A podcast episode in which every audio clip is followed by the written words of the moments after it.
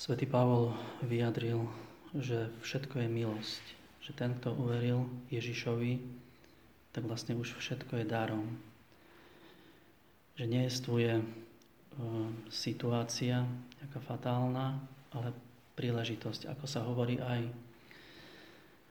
v moderných príručkách úspešného života, že, že neexistuje problém, ale príležitosť. Každý problém je príležitosť aby zmobilizovala všetky síly, celú energiu, aby bol rozpoznaný a vyriešený. V dnešnom evaníliu, v 6. kapitole Lukášovho evanília, Ježiš štyrikrát hovorí poslucháčom šťastní ste, blahoslavení ste a štyrikrát hovorí beda vám. A je dobre si uvedomiť, že Ježiš nikdy nerozdeľoval ľudí na dve skupiny. Že jednej skupine hovorí, že vy ste šťastní a tej druhej, že, že vám beda. Aj to blahoslavený, teda šťastný, aj to beda sa vzťahuje na každého poslucháča, na každého človeka na tejto zemi. Pretože v každom z nás je, je Boží človek, túžiaci po naplnení, po po láske, po túžbe milovať Boha a blížneho. A v každom z nás je, je aj taká vlastnosť, že sme nahnevaní, či už na seba, na druhých, na Boha. Pravdou je aj to, že ak sme v priateľstve s Bohom, v milosti posvedzujúcej, ak v nás dominuje dobro, a keď nie sme tak v nás víťazný človek odporu, človek hriechu.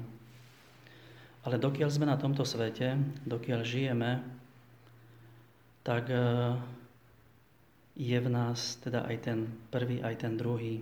A preto sa na každého z nás vzťahuje aj šťastný, aj dajme si pozor.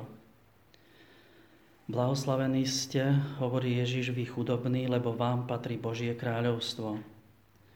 Blahoslavení ste, ak žiadne z dobier tohto sveta nestaviate nad Boha. Ale beda vám boháčom, lebo ste si už zobrali svoju potechu. Beda vám, ak sa tešíte rôznymi márnosťami tohto sveta, ako by to bolo naplnenie vašich túžob. Blahoslavení vy, ktorí teraz hľadujete, lebo budete nasytení. A beda vám, ktorí nie ste hladní po Bohu. Beda vám, ktorí za cenu svojho nasytenia krivdíte svojim blížnym a máte srdce tvrdé voči ľudskej biede.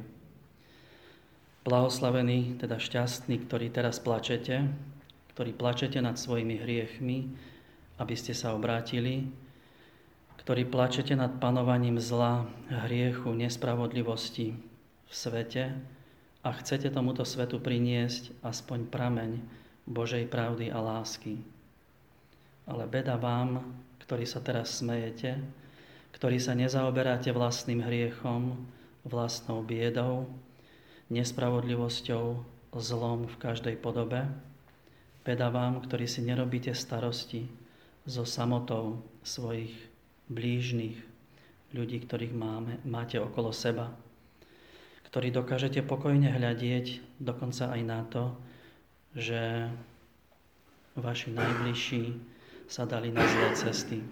A teda, milí bratia, prosme o to, aby sme aj tie situácie, ktoré v živote sa nám zdajú akoby prehraté, akoby nenaplnené, je veľkým darom, ak ich rozpoznávame. Ak ich rozpoznávame a začíname ich prinášať, odovzdávať a hľadať riešenie v Ježišovej blízkosti Jeho slova. Amen.